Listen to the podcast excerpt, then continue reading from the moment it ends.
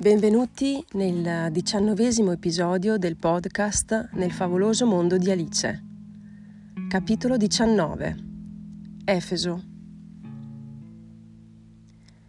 Il giorno dopo mi feci trovare come d'accordi alle 8 in reception.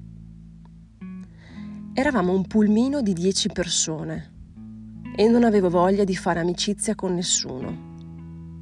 Guardavo nel vuoto e osservavo i turisti. Efeso era a 55 minuti da Izmir, ma dopo 10 minuti di tragitto ci fecero salire su un autobus più grande, quelli da 80 persone per intenderci. Eravamo aggregati a persone provenienti da altri alberghi.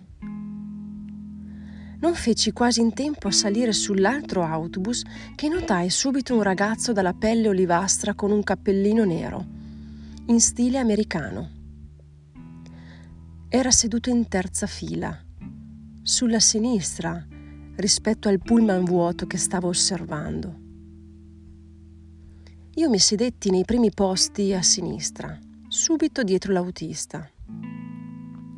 L'avevo osservato nuovamente di traverso girando leggermente lo sguardo, ma cercando di non farmi vedere. Anche lui mi aveva notata.